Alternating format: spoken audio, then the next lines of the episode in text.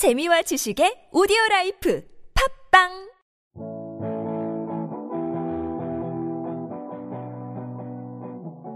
안녕하세요. 팟캐스트 외집사 주간 부동산 동향입니다. 각 지역별 아파트를 기준으로 매매 및 전월세 시세 변동과 전국적인 부동산 날씨를 살펴보도록 하겠습니다. 주간 부동산 동향은 남산에 있는 이탈리안 레스토랑 두부에서 장소 제공을 받고 있습니다. 지난주에 외집사 카페인 황금인맥과 여행에서 작은 모임이 있었습니다.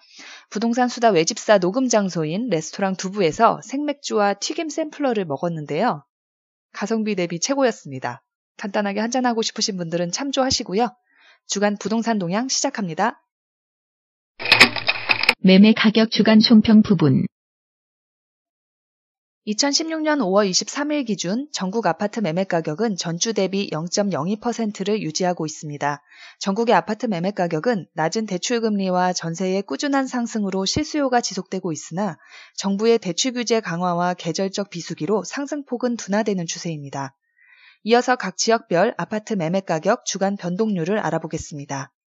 수도권 0.04%, 서울 0.08%, 강남 0.09%, 강북 0.06%, 인천 0.03%, 경기 0.02% 기록하였습니다.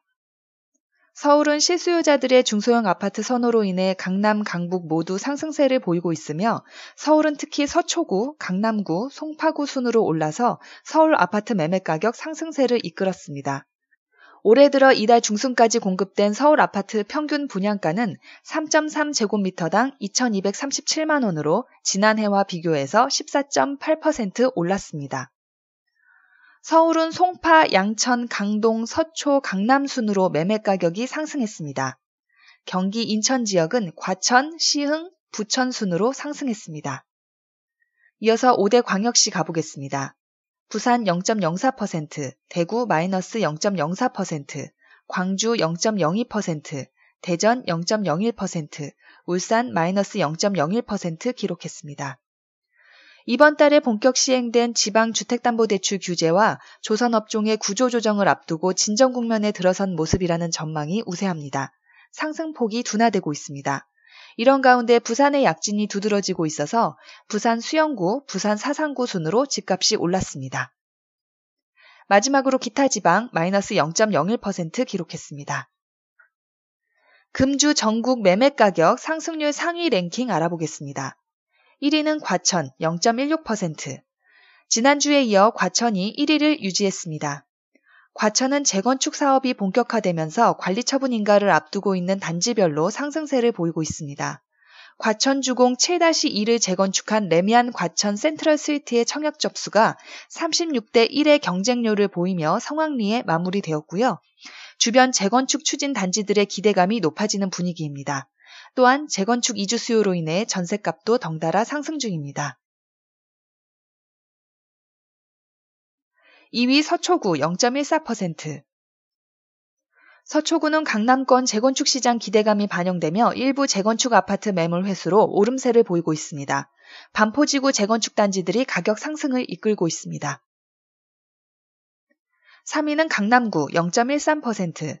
강남은 개포지구 주공아파트 재건축 단지를 찾는 수요가 꾸준히 늘고 있으며 분양가 상한제가 폐지되면서 재건축 시장의 전망이 좋아진 점도 상승세의 원인이 되고 있습니다.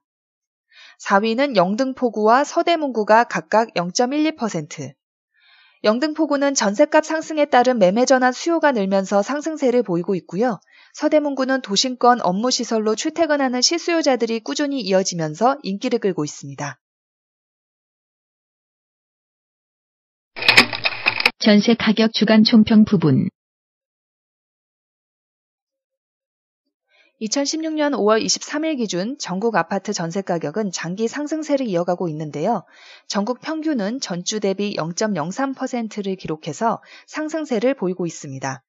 서울 수도권 지역이 장기 상승을 이어가고 있는 모습입니다. 특히 서울 아파트 전세가는 2012년 7월부터 46개월 연속 오르면서 역대 최장 기간 상승세를 기록하고 있습니다. 오름 속도는 다소 둔화되었지만 올 들어서는 호당 평균 전세가가 처음으로 4억 원을 돌파했습니다. 전국의 아파트 전세 가격은 은행 예금의 저금리로 인한 임대인의 월세 선호가 심화되었으며 수요 대비 전세 물량 부족 현상이 지속되며 상승세를 유지하고 있습니다. 이어서 각 지역별 아파트 전세 가격 주간 변동률을 알아보겠습니다. 수도권 0.05%, 서울 0.06%, 강남 0.05%, 강북 0.08%, 인천 0.01%, 경기 0.05% 기록하였습니다. 전세 가격은 서울과 경기가 상승세를 주도하는 가운데 재건축 이주 수요로 당분간 소폭 오름세를 유지할 전망입니다. 서울은 중구, 영등포, 강남, 금천, 양천 순으로 전세가가 상승하였습니다. 이어서 5대 광역시 가보겠습니다. 부산 0.06%, 대구 마이너스 0.10%, 광주 0.02%, 대전 0.01%, 울산 마이너스 0.02% 기록했습니다. 기타 지방 0.01% 기록했습니다. 금주 전국 전세 가격 상승률 상위 랭킹 알아보겠습니다. 1위는 과천 0.20%. 과천이 이번 주 매매가 1위, 전세가 2위를 동시 탈환했습니다. 2위는 마포구 0.16%.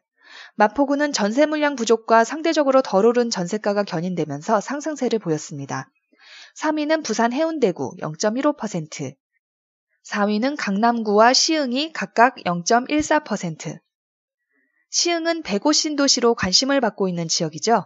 백오 신도시는 2018년 입주를 목표로 서울대학교 시흥 캠퍼스 조성, 내년 개장을 목표로 하고 있는 신세계 프리미엄 아울렛 개발이 한창인 곳입니다. 오바마는 왜 월세 380만원짜리 집을 구했을까요?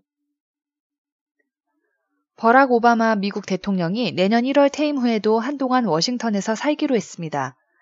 막내딸이 고교를 졸업할 때까지 워싱턴에서 살 것으로 보입니다. 워싱턴 북서쪽 칼로라마 하이츠에 있는 761제곱미터 약 230평 규모의 저택에서 살게 되는데요. 1928년에 지어진 오래된 집이라고 합니다. 이 집은 2014년 5월 마지막 거래 당시 매매가가 529만 5천 달러, 한화로 약 62억 6천만 원이었다고 합니다. 정말 어마어마한 렌트비와 매매가인데요. 미국의 전직 대통령법에 따르면 주택비는 연금에 포함이 되지 않는다고 합니다. 하지만 오바마 부부의 재산이 월세를 충분히 감당할 여력이 있는 것으로 알려졌습니다. 부럽네요. 미국에서 방 하나짜리 아파트 월세 비용은 얼마일까요? 최근 미국 아파트 렌트비에 대한 조사 결과가 흥미로운데요. 주거용 임대 부동산에 대한 정보를 제공해주는 줌퍼닷컴에서 최근 미국 100만 개 이상의 one bedroom 아파트 렌트비를 조사했습니다. 그 결과 샌프란시스코의 one bedroom 아파트 렌트비는 3,590달러, 한화로 약 424만 원 정도로 미국에서 가장 비싼 것으로 조사됐습니다. 2위는 뉴욕, 3위는 보스턴이 순위에 올랐습니다. 분양권 시장이 뜨거워요. 아 뜨거. 원리금 분할 상환이 골자인 여신심사 가이드라인 시행으로 일각에선 분양시장 위축을 전망했지만 정작 결과는 그 반대로 나타났죠. 분양시장이 아주 뜨거웠는데요. 올 4월까지 서울 아파트 거래량은 지난해 같은 기간보다 40% 감소한 것으로 나타났습니다. 반면 같은 기간 서울 아파트 분양권 거래량은 2,734건으로 작년보다 700여 건 늘었습니다. 분양권 거래량이 느는 이유는 규제에서 한 발짝 물러서 있기 때문인데요. 분양권 집단 대출은 원리금 분할 상환과 거리가 멀고 건설사의 신용이 더해져 개별 소득 심사도 받지 않습니다. 반면 분양권 시장의 양극화는 더욱 뚜렷해지는 전망입니다. 어느 곳은 청약이 너무 몰리고 어느 곳은 단 한 명도 지원하지 않은 분양사도 많았다고 합니다. KB국민은행 주택시장 동향에 따르면 수도권과 지방의 매매가가 정반대 행보를 보이고 있는데요. 수도권 매매가는 장기간 상승한 반면 지방의 매매가는 꾸준히 하락 중이기 때문에 수요자의 정확한 판단력이 요구되는 시점이라 하겠습니다. 부동산 경매 화랑 요즘 경매가 인기죠. 저금리의 연체율이 줄어서 경매 물건은 감소했으며 자금 압박 시 금매철이 가능한 시장 상황으로 경매 물건 수가 감소했습니다. 특히 경매 물건 감소 원인으로 투자 수요와 실수요가 동시에 경매에 몰리면서 낙찰이 크게 증가해서 재경매율이 떨어진 점도 한몫했다고 합니다. 하지만 낙찰가율은 연속 상승세를 지속하고 있는데요. 부동산 경매 전문 업체 지지 옥션에 따르면 올 4월 평균 낙찰가율은 최고치를 경신하고 있다고 합니다. 이 가운데 주거시설 낙찰가율이 전체 상승률을 이끌었는데요. 아파트가 여전히 인기를 뽐내고 있는 가운데 임대를 놓을 수 있는 상가와 주거 형태를 합친 상가용 주택과 임대 소득이 목적인 다가구 주택이 꾸준히 인기를 얻고 있습니다. 홍만표 변호사 투자법 들어보세요. 정은호 게이트의 핵심 인물로 꼽히는 홍만표 변호사가 집중적으로 사들인 부동산을 분석한 기사를 소개해드립니다. 아파트형 공장, 상가 등 수익형 부동산 위주로 투자해서 안정적인 임대 수익을 얻었고 관리업체를 통한 절세를 염두에 두었다고 합니다. 홍 변호사 소유인 용인시 기흥구 오피스텔은 보증금 500만 원에 월세 40만 원 수준으로 임대 시세가 형성돼 있습니다. 이 주택이 지난해 말 이후 1억 원의 매매 거래가 이루어지고 있습니다. 이를 감안하면 연 수익률은 5% 수준이고요. 경기 성남시에 위치한 아파트형 공장의 경우 122제곱미터 매매가가 2억 6천만 원입니다. 월세 시세는 보증금 1,500만 원에 150만 원 수준이고요. 수익률이 12%에 달합니다. 경기 과천시 상가 점포는 매매가가 58억 5천만 원이고 임대 수익은 연간 3억 원에 달합니다. 연 6에서 7%가량의 수익률을 보이고 있습니다. 게다가 절세 혜택으로는 홍 변호사가 별도의 부동산 관리 회사를 차려서 자신의 부동산을 관리해 왔다고 하는데요. 법인세 20% 감면을 받은 것 같다는 의혹이 있으며 홍 변호사의 부인은 이 부동산 관리 회사의 사내 이사로 등재돼 있으면서 억대 연봉과 컨설팅비를 챙긴 것으로 알려졌습니다. 깨알 같은 홍 변호사의 투자법이었습니다. 절반의 월급, 비정규직이 늘어나요. 통계청이 26일 발표한 2016년 3월 경제활동 인구조사 근로 형태별 부가조사 결과 자료에 따르면 지난 3월 현재 비정규직은 615만 6천 명으로 집계됐습니다. 이는 전체 임금 노동자의 32%로 3명 중 1명이 비정규직인 셈입니다. 지난 1년 동안 14만 명 이상이 더 늘어난 것으로 나타났습니다. 특히 여성과 노년층에서 비정규직이 크게 늘어났고요. 전체 비정규직 10명 중 3명은 대졸 이상이라고 합니다. 비정규직 노동자의 평균 월급은 151만 1천 원이고 정규직 노동자의 평균 월급은 283만 6천 원이라고 합니다. 정규직과 비정규직 간 월평균 임금 격차는 올해 3월 기준 132만 5천 원으로 집계됐습니다. 정규직과 비정규직 간 월평균 임금 격차는 더 벌어지고 있어서 양극화가 심화되고 있습니다. 가계 대출 증가세, 원인은 뭘까요? 한국은행에 따르면 3월 말 현재 가계부채가 1223조 7천억 원으로 작년 말보다 20조 6천억 원이 증가했다고 밝혔습니다. 가계대출 증가 원인을 꼽아보자면 첫 번째, 은행권의 가계대출 심사가 깐깐해지면서 은행에 집중된 대출 심사를 피하기 위해 저소득 저신용자들이 이자 부담이 높은 제2금융권 대출로 밀려난 것이고요. 두 번째는 분양권 집단 대출은 여신 선진화 가이드라인에서 예외이기 때문입니다. 마지막으로 세 번째는 50대 이상 10명 중 3명이 사업자금을 위해 대출을 받고 있는데요. 사업자금을 위한 주택담보대출에 대해서는 여신심사 가이드라인이 적용되지 않고 있어서 향후 가계부채 문제를 확대시키는 요인이 될 수 있다고 합니다. 여신심사, 내년에 더 강화돼요.